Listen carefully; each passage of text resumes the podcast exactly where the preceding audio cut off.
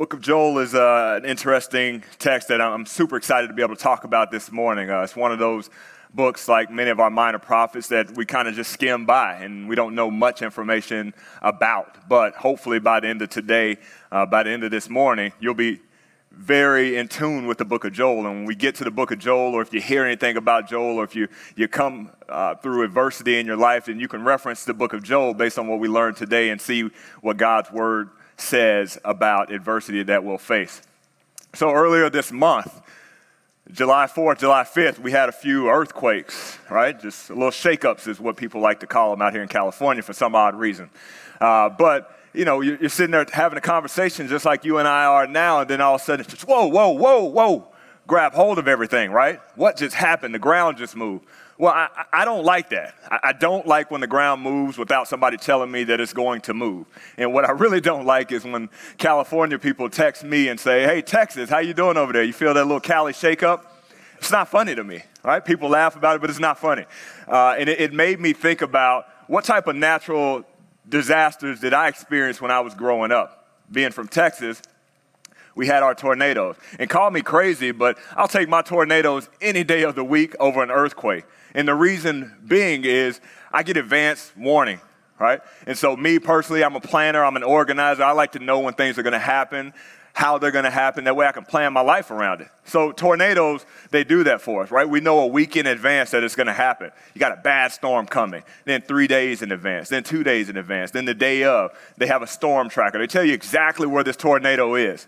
So tornado might be two, two cities over. So you're looking at it on TV and you still feel a little comfortable, right? It's two cities over, no big deal.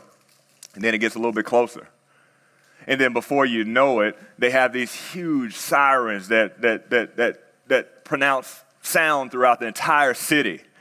So you're sitting there and you're watching on TV, and then all of a sudden you hear, eh, eh. and what that sound means, as annoying as it is, that sound means destruction is to follow something behind it is a lot worse than that sound, and you better take cover. Okay? So, as like I said, as annoying the sound is, nobody's thinking at that at that moment, "Hey, would somebody just shut up those sirens, please? Turn them off. I'm trying to trying to watch TV here." Nobody's thinking about that at the time.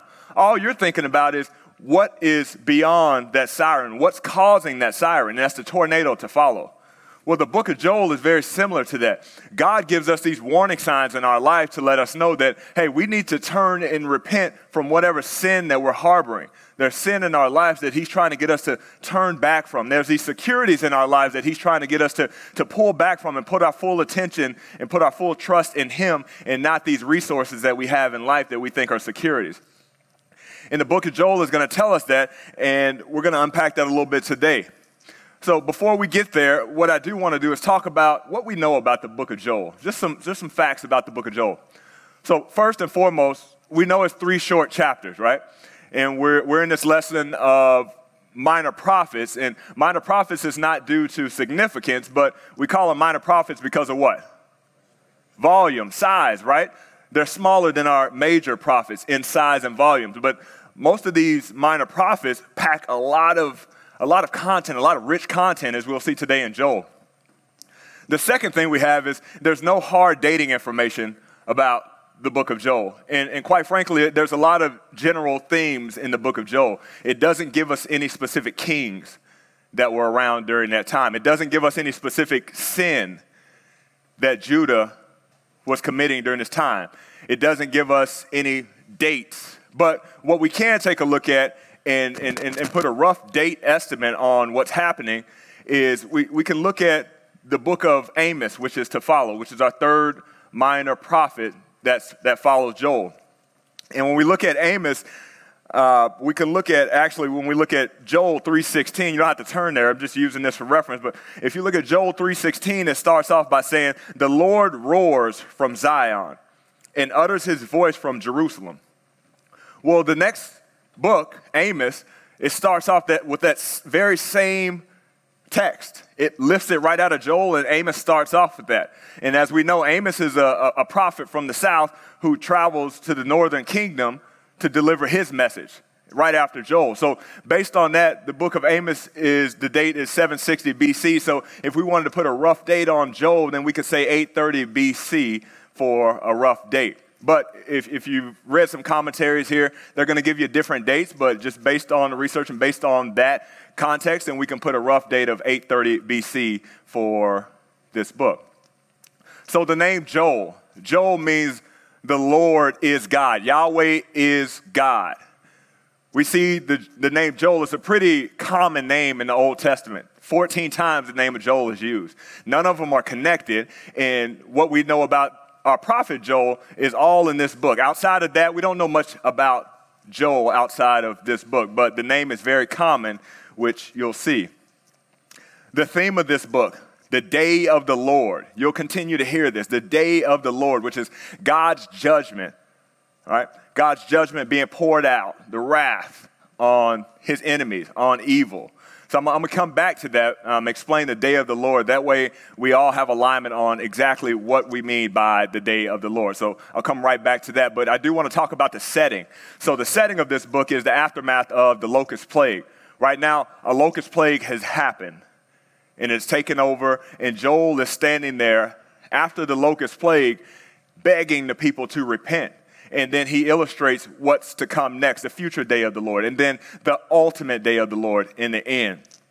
So, as I was thinking about this locust plague, I, thought about what, what, what, type of plagues have we experienced, right? I, I want to illustrate this for you that we can have a vivid picture of what is a plague, because we say plague, but sometimes like, ah, it's just a plague, no big deal. But a plague is a big deal. And so I thought about a plague, a swarm. What do we have recently?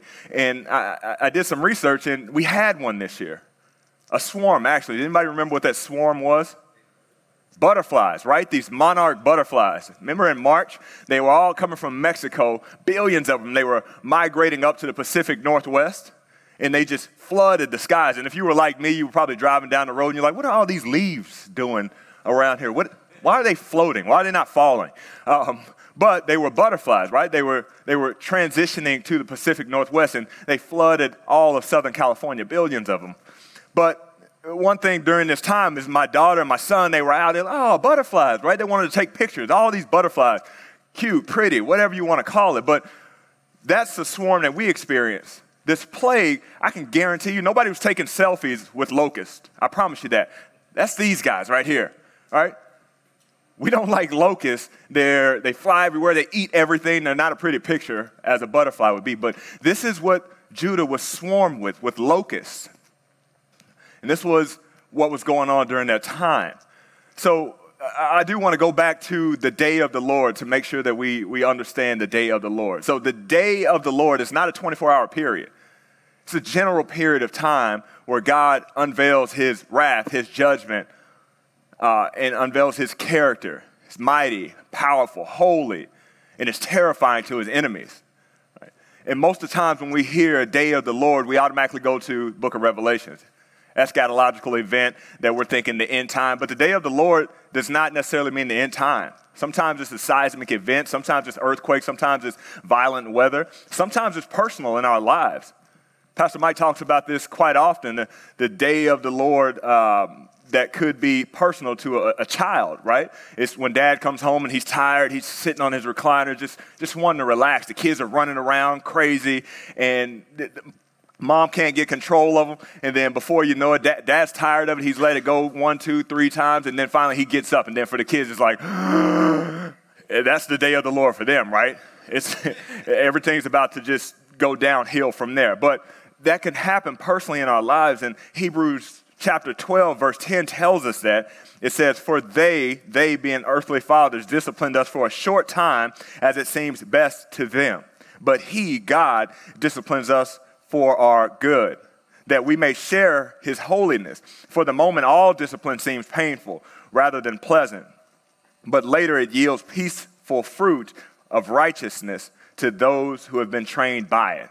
Okay, so we can have this personal day of the Lord in our life that typically is adversity, which we'll talk a lot more about today. So, uh, lastly, this is broken up into three different sections. So, chapter one is talking about the historical the locust plague that has happened. And Joel calls us to repent because this locust plague that's happened in the past, there's far worse that's going to happen in regards to God's judgment. So if we go to chapter two, the first half of chapter two is Joel begins chapter two by illustrating this future day of the Lord, and it's talking about this foreign army that's going to come into Judah, that's going to take over, that's going to run everybody out. And again, he calls us to repent because, yeah, that's bad, but there's worse to come. And then lastly, the end of chapter 18, and then even all of chapter 3 talks about the ultimate day of the Lord. Right? The book of Revelations, what we talk about when God's going to ultimately come back and he's going to restore his people. He's going to judge and he's going to pour out his wrath on all of his enemies. So that's what's broken up there. So we're, look, we're all going to face adversity in our lives, right? Whether it's big, whether it's small, we're going to face it. But hopefully by the end of this sermon today, you're going to understand exactly how God is calling us to respond when we see this adversity that happens in our lives and what He's calling us to repent from. So let's jump into our text and start off with verse 1. You're thinking, I'm ready. Finally, let's get to the text, Kellen. I agree. Let's get to the text. All right, so let's open up and uh, we'll start off in verse 1, chapter 1. It says, The word of the Lord, Lord that came to Joel, the son of Pethuel. Hear this, you elders. Give ear, all inhabitants of the land. Has such a thing happened in your days or in the days of your father? Tell your children of it, and let your children tell their children and their children to another generation. So they're, they're in complete shock right now.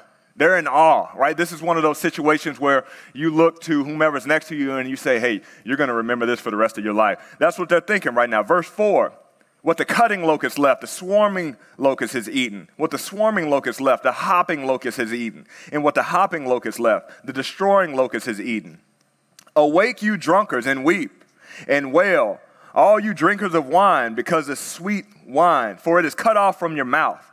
So he's saying, even to the, the, the drunkards out there, it's like, look, you're, you're not going to have anything that's going to numb your pain. Anybody thinks that they're going to run to sweet wine and numb their pain, it's not going to be an option. Verse 6 For a nation has come up against my land, powerful and beyond number. Its teeth are lion's teeth, and it has the fangs of a lioness. It has laid waste my vine and splintered my fig tree. It has stripped off their bark and thrown it down. Their branches are made white. Lament, cry out like a virgin wearing sackcloth. For the bridegroom of her youth, the grain offering and the drink offering are cut off from the house of the Lord. The priests mourn, the ministers of the Lord. The fields are destroyed, the ground mourns because the grain is destroyed. The wine dries up, the oil languishes, it's withering away. Be ashamed, O tillers of the soil. Wail, O vine dressers, for the wheat and the barley, because of the harvest of the field, has perished. The vine dries up, the fig tree languishes, pomegranate, palm, and apple. All the trees of the field are dried up, and gladness dries up from the children of man. So we get it. They're, they're, they're, they're feeling right now complete desolation right? If we don't have a good understanding of that right now, we, we think about the, the fields and the crops that they had. That's, what, that's how they ate. That's what they sold. That's how they made money. All of that is gone. So if you think about it, you don't have anything to eat, right? You don't have any way to make money. Everything's gone. So we can imagine how they feel. But for us, adversity impacts us personally and makes us feel that way too, right? We don't have anything. Right? And, and some of you might be thinking at this moment, like, well, God, God wouldn't make adversity in my life, jot down this reference Isaiah 45 7. It says, I form light and create darkness. I make well being and create calam- calamity. It's a synonymous word for adversity, which we're talking about today. I am the Lord who does all these things. So, adversity might impact us. It has a way of grabbing our attention and bringing us down to our knees. You've heard people say it before I hit rock bottom. I couldn't turn anywhere else but up. You think about 9 11 when that happened in our country, right?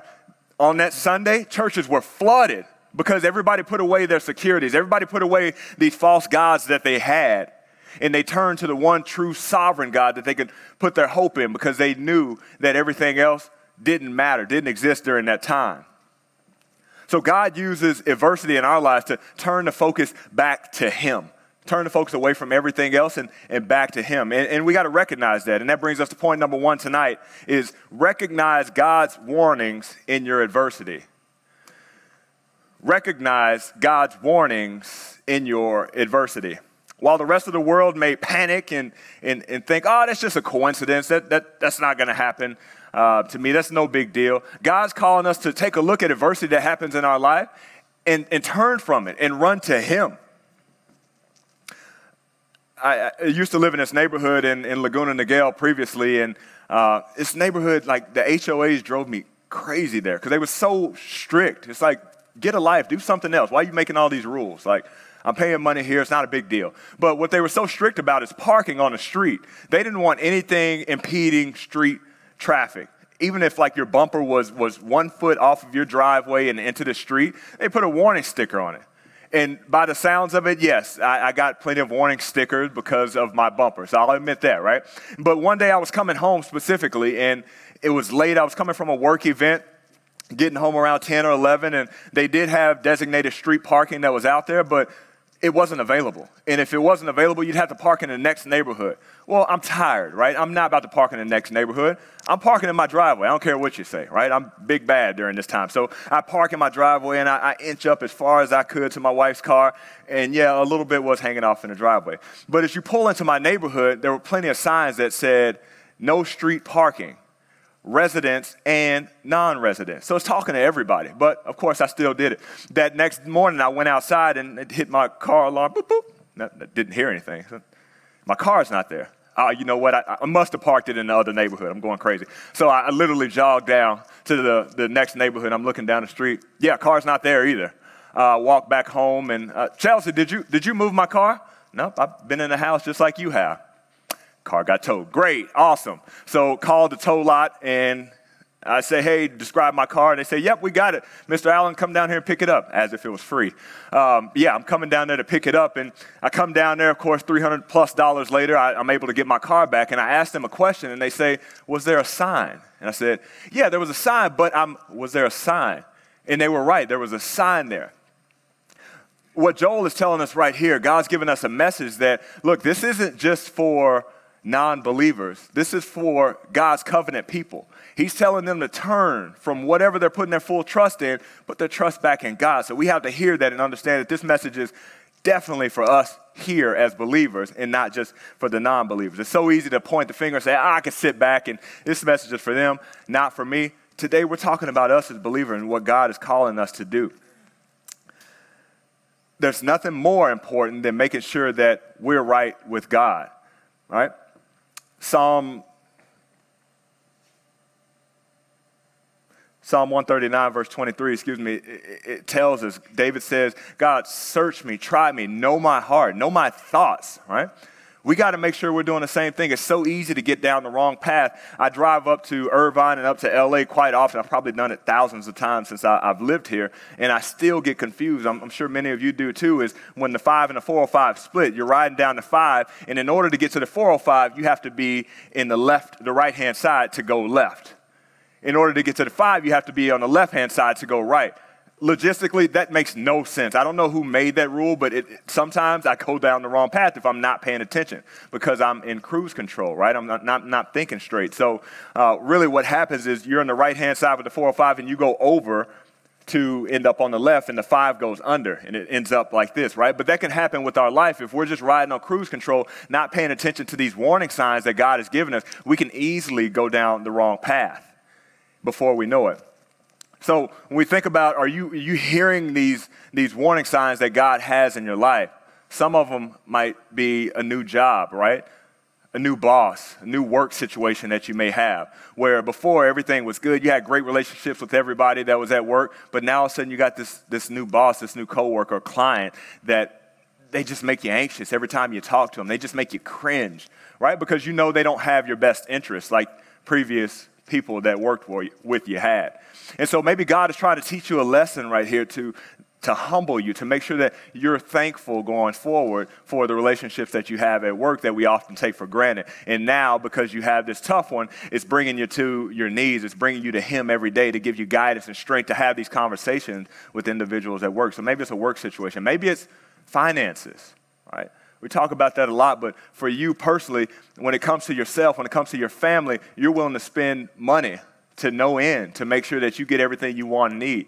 But when it comes time to putting money into offering, then you give just enough that makes you feel comfortable. It doesn't impact your needs, your, your wants. So God puts a, a, a, tightening grip on those finances. Money's not flowing in like it used to because He's trying to get your attention, trying to help you understand that this is my money. You're just the manager of it, and you need to give me the first fruits of it. Or maybe it's death, right? We all, we've all experienced death in our life from somebody around us that's been close to us. But maybe because of that death, you finally realize that, man, I thought that person was invincible. I thought they'd always be by my side. I thought they'd always be one phone call away. Now they're not. We had the opportunity to go to the Angels game uh, last week, and they were honoring Tyler Skaggs. If you don't know who that is, it's the, the Angels pitcher. He's 28 years old, right, draft pick in 2009. He were playing the Rangers uh, earlier or last month, and they were getting ready to go play the game, and they found him dead in his room. They don't know the reason why, but somebody that was in tip top shape, a professional athlete, found dead out of nowhere. Right? And so you can imagine what they did for his teammates. They suited up with him thousands of times, thousands of games. They just got used to, hey, let's get up and go, let's go out here and play. And then the next game, he wasn't there. And that's happened in our life as well.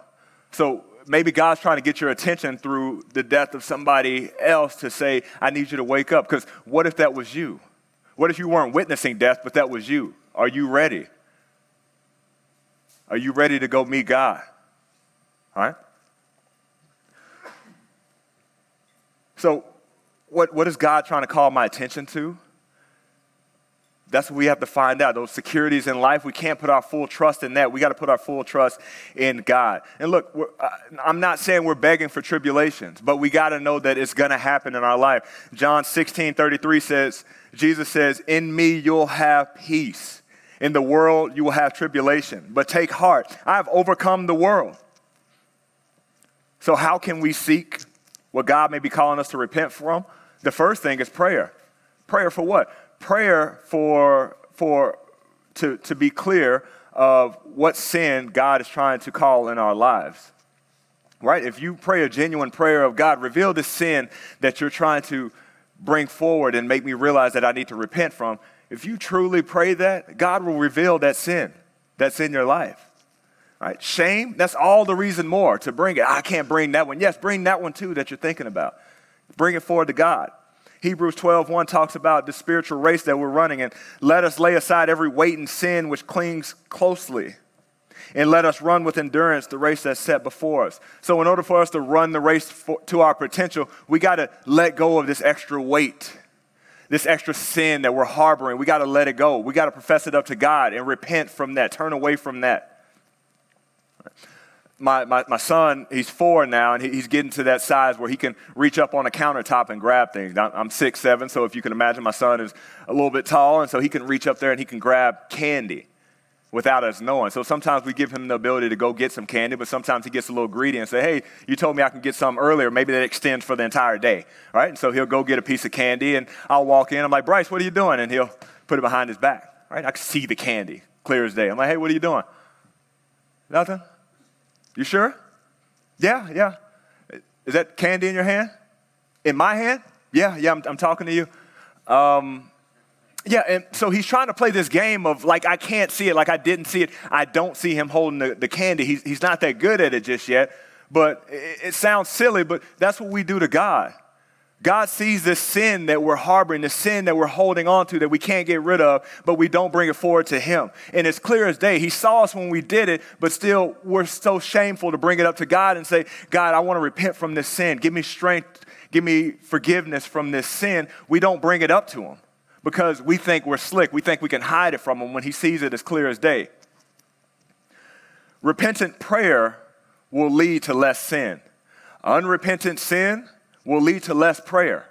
And that's not good, but we got to remember that. The second thing is counsel from another brother in Christ. This is one that we have an opportunity as men, right? We get prideful. We think, I, I, got to figure this out. There's that, there's that one sin, you know, when it's a prayer request, I, I'll lobby up the, the easy sins. Help me be in the Word more, right? Help me love my wife more. But what about that sin right there that you don't want that to get out? We got to be able to lobby that up as well. And we got to get better about that as men. We're trying to solve it ourselves it's because we, we want to handle it. We want to solve the problem. Well, it hasn't worked yet. And you've been harboring the same sin for years. Right? Or, or you hear this one is, you know what? They won't understand my problem. Well, that's a pride issue. All you're saying is your, your sin issue is too big for God to handle. Because God's put these brothers in Christ around you in your group today that are there to help you, to counsel you, to be with you. But you're telling God that, hey, it's too big for all of them. I know you put them in my life, but it's too big. That's a pride issue. We got to get rid of that. Or the last thing we, we, we, we think about is, you know what? If I tell them that sin, then they might think I, I, I don't have it all together. Guess what? None of us have it all together. We don't. And if you meet somebody that has it all together, run from them because they don't. All right? God's provided these brothers in Christ that you have at your table today, and, and, and, and they're there for encouragement, they're there for counsel, and we got to make sure we use one another in that way. All of that to say, I'm not saying every single difficulty that we face in life is, it, is, is discipline, right? But it's worth whether you're having a fender bender, whether you're having relational issues, that we, we, we, we turn to God and say, Is this something, a sin that you're trying to call out in my life? So, the, these locust plagues that we're talking about in chapter one, that's just a sign for what's to come. That Joel is saying is much worse. And in the rest of the chapter, verses 13 through 20, he's trying to call everybody to repent at that point in time before this future day of the Lord comes. In this future day of the Lord that I'll illustrate here uh, is coming is this, this army, this foreign army that's going to come. And he wants us to repent before that because it's going to get worse during that time if, if, if they don't repent. So as we, as we dive into chapter 2, we're going to talk about this foreign army a little bit, and then also we're going to hear one of the greatest hopes that the Bible has in Joel chapter 2 here. So let's go ahead and uh, turn there. Chapter 2 starts off, it says, Blow a trumpet in Zion so again, this is an attention grabber. Joel's trying to get everybody's attention. Listen up, is what he's saying. And then throughout that verse 1 through 11, he's talking about this foreign army. As I mentioned, they're coming into Judah. They're going to run everybody out of Judah. It's going to be desolation again, but a human army is going to run them out of town. And it's going to be much worse than that locust plague that they experienced. And as we pick it up in verse 12, I'll read that it says, Yet even now, three powerful words, declares the Lord. Return to me with all your heart, with fasting, with weeping, with mourning, and rend your hearts, not your garments. What? What does that mean? Back then, during that day, when people were in anguish, they would, they would rend their garments, they would tear them in anguish, right? He's saying, I don't want your garments, I want your heart. Return to the Lord your God, for he is gracious and merciful, slow to anger, abounding in steadfast love, and he relents over disaster. Who knows whether he will not turn and relent and leave a blessing behind him, a grain offering and a drink offering for the Lord your God? Blow the trumpet in Zion, consecrate a fast, call a solemn assembly, gather the people, consecrate the congregation, assemble the elders Gather the children, even the nursing infants. Let the bridegroom leave his room and the bride her chamber. So he's at this point in time, he's saying, Look, you're about to get married. That, that's not important right now. Leave your wedding ceremony. Turn back to God in that moment. Verse 17 Between the vestibule and the altar, let the priests, the ministers of the Lord, weep and say, Spare your people, O Lord, and make not your heritage a reproach, one to blame a byword among the nations. Why should they say among the peoples, Where is their God? So we take my kids to the, the beach this summer. We've been taking them. My four-year-old, as I mentioned before, he's getting more confidence. He's taking swimming lessons. He thinks he's Michael Phelps now. Um, but he, he can't quite swim that well. But he'll run out to the waves and he'll take on a few waves before he runs back. Well, my daughter, she's she'll be two in September. She's trying to be more independent herself. She can't swim at all, but she knows that she can stand there until the water comes. And when the water comes, she tries to stand there and then she'll quickly run back and she'll cling hold to my leg. And she'll cling hold to my leg because to her, that's protection from the waves. She feels comfort in coming to me and clinging tight to my leg. We have to be that way with God. We should be clinging tightly to God at all times. And then sometimes there might be a point in life where you, you, you, you stray away just a little bit, but you got to know that we should return right back for our comfort and our peace in the Lord and cling tightly. And we got to understand that. And that's point number two for us tonight is understand God's merciful forgiveness. Understand God's merciful forgiveness. God's not like us, thankfully, right? He doesn't hold grudges, He doesn't write people off. If He did, we, would all be doomed. We'd be done. God has a unique forgiveness that we can depend on. And one of my favorite phrases in this entire book is what verse 12 starts off with is, yet even now. God's saying to the unbelievers, look, I know what you've done in your life, but yet even now, come to me he's telling the, the, the, the, believers on the other side is look you, you, you've gone down this, this path down here. You got this sin that i know you're holding on to that you're ashamed to, to, to give to me and repent from it. Yet even now come to me. Why, why don't we come back to god? Or what's that sin we're trying to hold on to? You're thinking right now it's like well i mean i didn't commit adultery right yeah, maybe you didn't commit adultery, but what about those wandering eyes? What about those lustful thoughts that you had over women that are not your wife? Right? Well, I didn't yell at my wife. I know a friend of mine down the street, man, he'll, he'll yell at his wife at the grocery store, make her look bad. Yeah, maybe you didn't yell at your wife, but what about that, that angry thought you had when you came home? It was a long day at work, you were tired, the house was a mess, your wife asked you to clean up. What about those thoughts that you had in your mind? Why do I have to clean up? What did you do all day? Right? In Matthew chapter 5, Jesus ratchets up the Ten Commandments. He tells us it's not about thou shalt not kill, thou shalt not lie. He's talking about our thought process now. Those are sins. So that those lustful thoughts that we're having, those angry thoughts that we're having, he's saying, look, that's that's that's murder in the heart, right? That's adultery in the heart. We got to realize that sin can sear our conscience that we're not putting forth to God, that unrepentant sin, it could sear our conscience, make us numb to it, make us to the point where we don't even realize it's a sin anymore. We're just, you know, it becomes our normal life. Everybody's doing it. It can't be that bad, right? Yeah, but when we're talking about a perfect and holy God, it is that bad. And we have to understand that. It gets to the point where a pastor or somebody can ask you to reflect on the sin that you're having in your life, and you think, Ugh, I mean, it's been a really good week. You know, I, I can think of two the whole week. We got to be real with ourselves. I can guarantee you this morning alone you've sinned multiple times, right? And if you're not thinking that you, you, you have, then that means you need to examine yourself. Examine what sin truly is because you're missing the point there.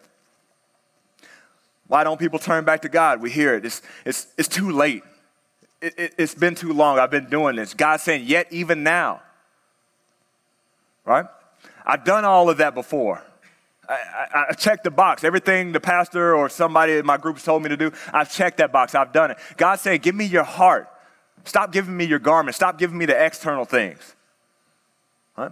God's through with me. There's just nothing. I'm too far down this path. He's not going to take me back. God is gracious, merciful, slow to anger, abounding in steadfast love. Praise God for that. It's threaded through all throughout the Bible. God saying, You come back to me, I'll take you back. You might be on the edge of your seat right now. I tell you, pray for forgiveness right now. Strength to turn away from whatever you're doing, whatever that, that sin that you're harboring, that only you know about, turn it over to God. Rend your hearts, not your garments, right? We're not talking about these, these podcasts, these motivational speakers, these books, these therapists that we're paying money for, and they just tell you do, do, do, do, do until you exhaust that, and it's time to re up a different payment for you to do, do, do again and get nowhere, right? From the inside out, not outside in. That doesn't work. The second thing we need to do is have strong abs. Whoa, fitness guy, I didn't come here to work out today. I know you didn't. I'm not talking about crunches and sit ups. talking about strong abs. A is accountability. You got to have accountability in our lives. You got to have somebody that's going to challenge you and that's going to tell you, hey, that, that's not right. Not somebody that's going to look past everything just like you do, not your best friend. B, boundaries. That way you drive home to work, that starts to put those thoughts in your mind, take a different route, right? Know where, what's causing you to sin. Know those boundaries. Stay away from those places. The S, a spiritually devoted life. We talk about it all the time, the three staples, right? Being in God's word, one. Right? Being in prayer, two. And then being in fellowship, number three there. And now that we have a, a good understanding of God's merciful forgiveness, let's, let's uncover this, this restoration power that He has now uh, to round out this chapter. So if you take a look from verse 17 to 18, we have to assume that some time has passed. A substantial amount of time has passed, and we have to assume that the nation of Judah has repented from their sins because verse 18, the subtitle says, The Lord has pity. So we see this major transition where Joel is begging them for repentance to now the Lord steps in and he's having pity and he's restoring his people. Let's pick it up in verse 18. It says, Then the Lord became jealous for his land and had pity on his people the Lord answered and said to his people, Behold, I am sending you grain, wine, and oil, and you will be satisfied. And I will no more make you a reproach among the nations.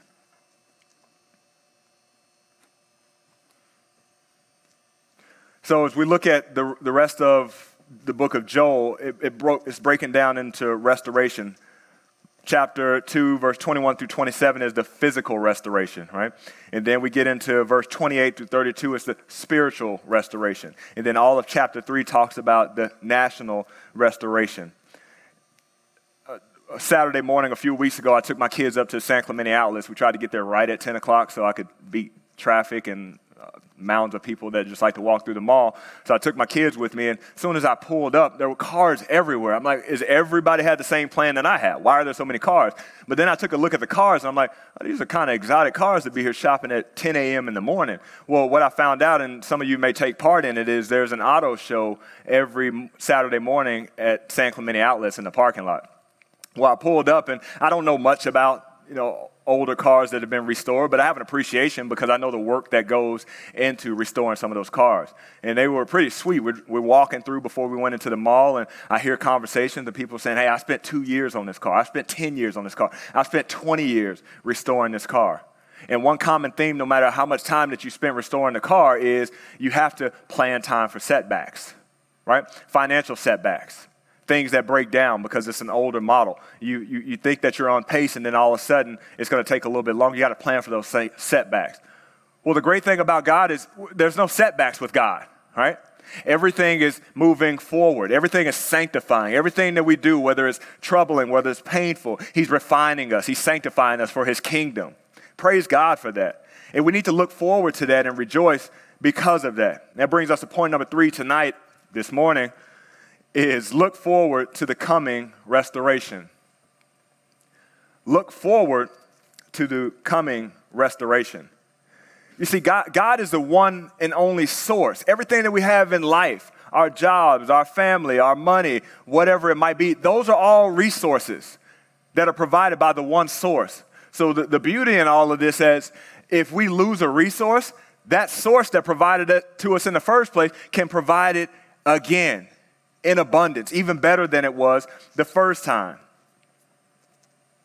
So as we get into verse 23, I want to read that, verse 23 through 25.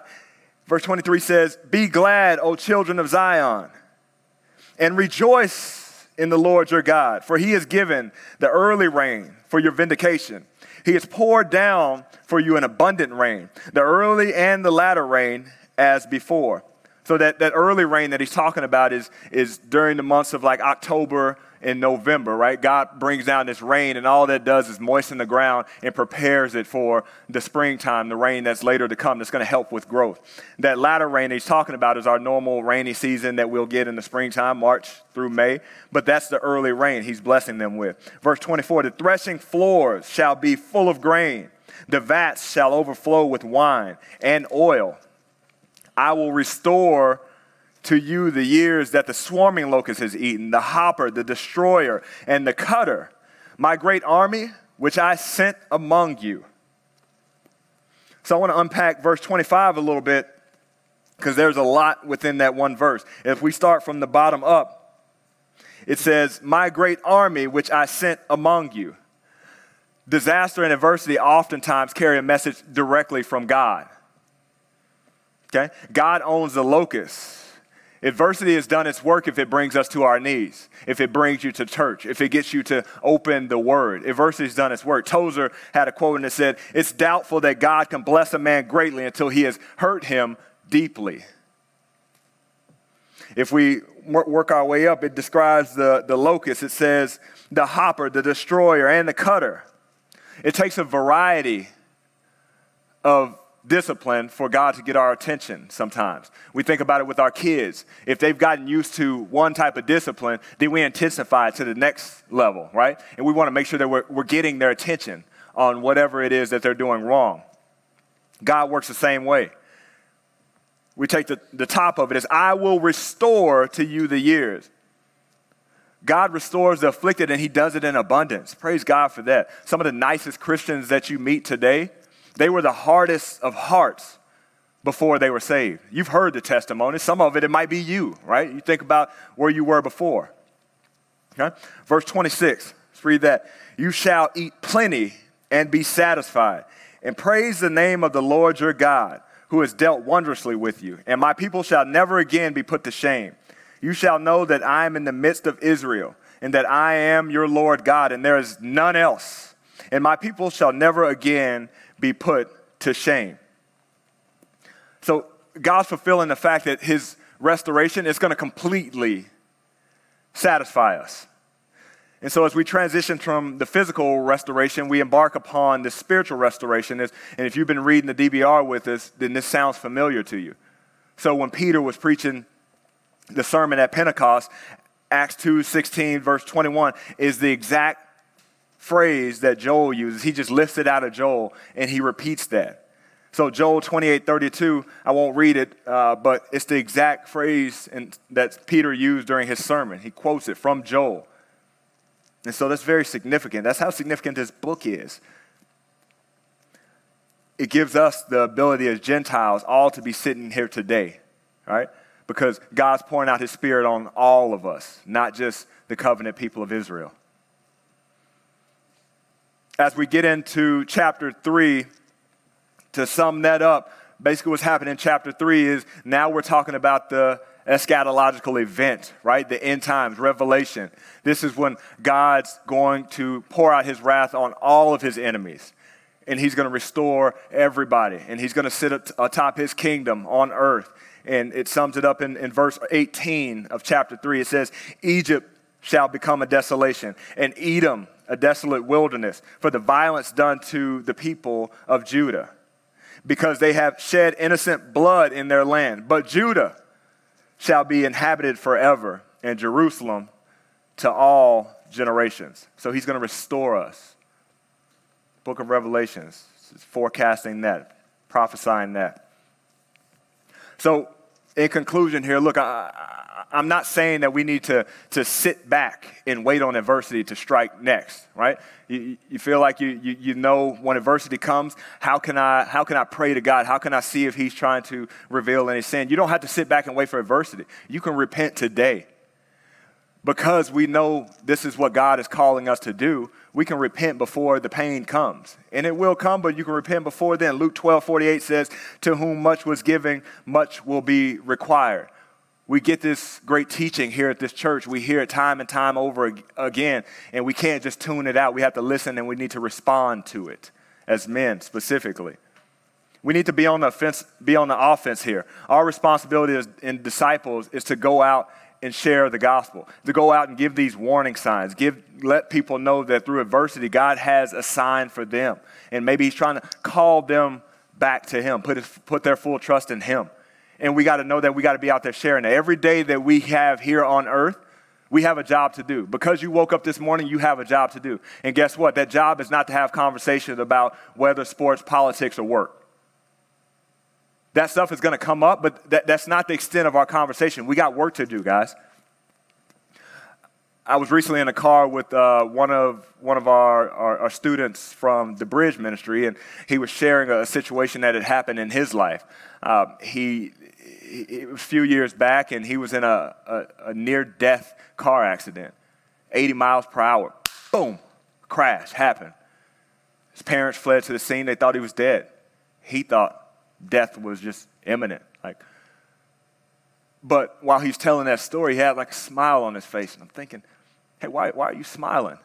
He said, Kellen, I'm so thankful and grateful for that car accident because it took near death experience for God to finally wake me up and realize I need to put aside everything else I was putting my trust in and put my full trust in Him. Near death experience it took to wake him up. But praise God that He'll do that. Praise God that He gets to live on and now He gets to put His, his mind fully focused on God because of that experience that finally got His attention. Maybe you're having that in your life. Maybe it's not near death, but maybe God is trying to get your attention in some way and that he's, he's, he's expecting you to turn from that right now. He sends these adversities in our lives, and they, they may be painful, right? They may cause us to suffer, but they're refining us, getting us ready for the kingdom, and He's getting us to repent from them. He wants to get our attention on those, and we have to be attentive to that and know that that's what's happening. Once we get our attention on what that sin He's calling us from, we got to repent from it. We got to turn. And once we turn, God will be able to bless us in an abundant way. Let's pray. Heavenly Father, I just thank you for this text, Lord. We thank you for the book of Joel. Uh, it's just a small but, but very mighty book, Lord. And it gives us the opportunity to know that you're, you're, you're such a great God that you give us warning signs. Because we're headed down the wrong path, you don't let us just continue to go full speed down the wrong path. You, you give us these warning signs through adversity in our lives to make us realize that whatever we're putting our trust and hope in, it's not sustainable. The only thing that's sustainable is you. And Lord, so I, I, pray that as adversity strikes in our life moving forward, as adversity strikes in our loved ones that we have around us, that these men here today can, can understand that that's just a sign of if we don't turn from whatever we have going on in our life, it's only going to get worse. And you're giving us this warning sign, Lord. So let us take heed and let us understand these warnings that you're giving us in our lives and know that you can restore like none other. You were the one that provided it to us, Lord, and let us know that you can restore and you will restore. Praise God for that, Lord. We're, we just, we're just thankful that we get to spend this time in your word. Uh, we're thankful that this book of Joel, which I know I did, just oftentimes glossed past it because I wanted to get to the bigger books. But every page, every word in your scripture is from you, Lord. And we see this right here. So I pray that the discussions in small groups will be fruitful. Those sins that, that are on top of people's minds right now, I just can't give that one up. I pray that they give it up this morning. Let other brothers in on it. Let, let other brothers be praying for that so that they can run the spiritual race to the full potential that you're calling us to run it to. We thank you for this time this morning, Lord, and we give all the glory to you. In Christ's name, amen.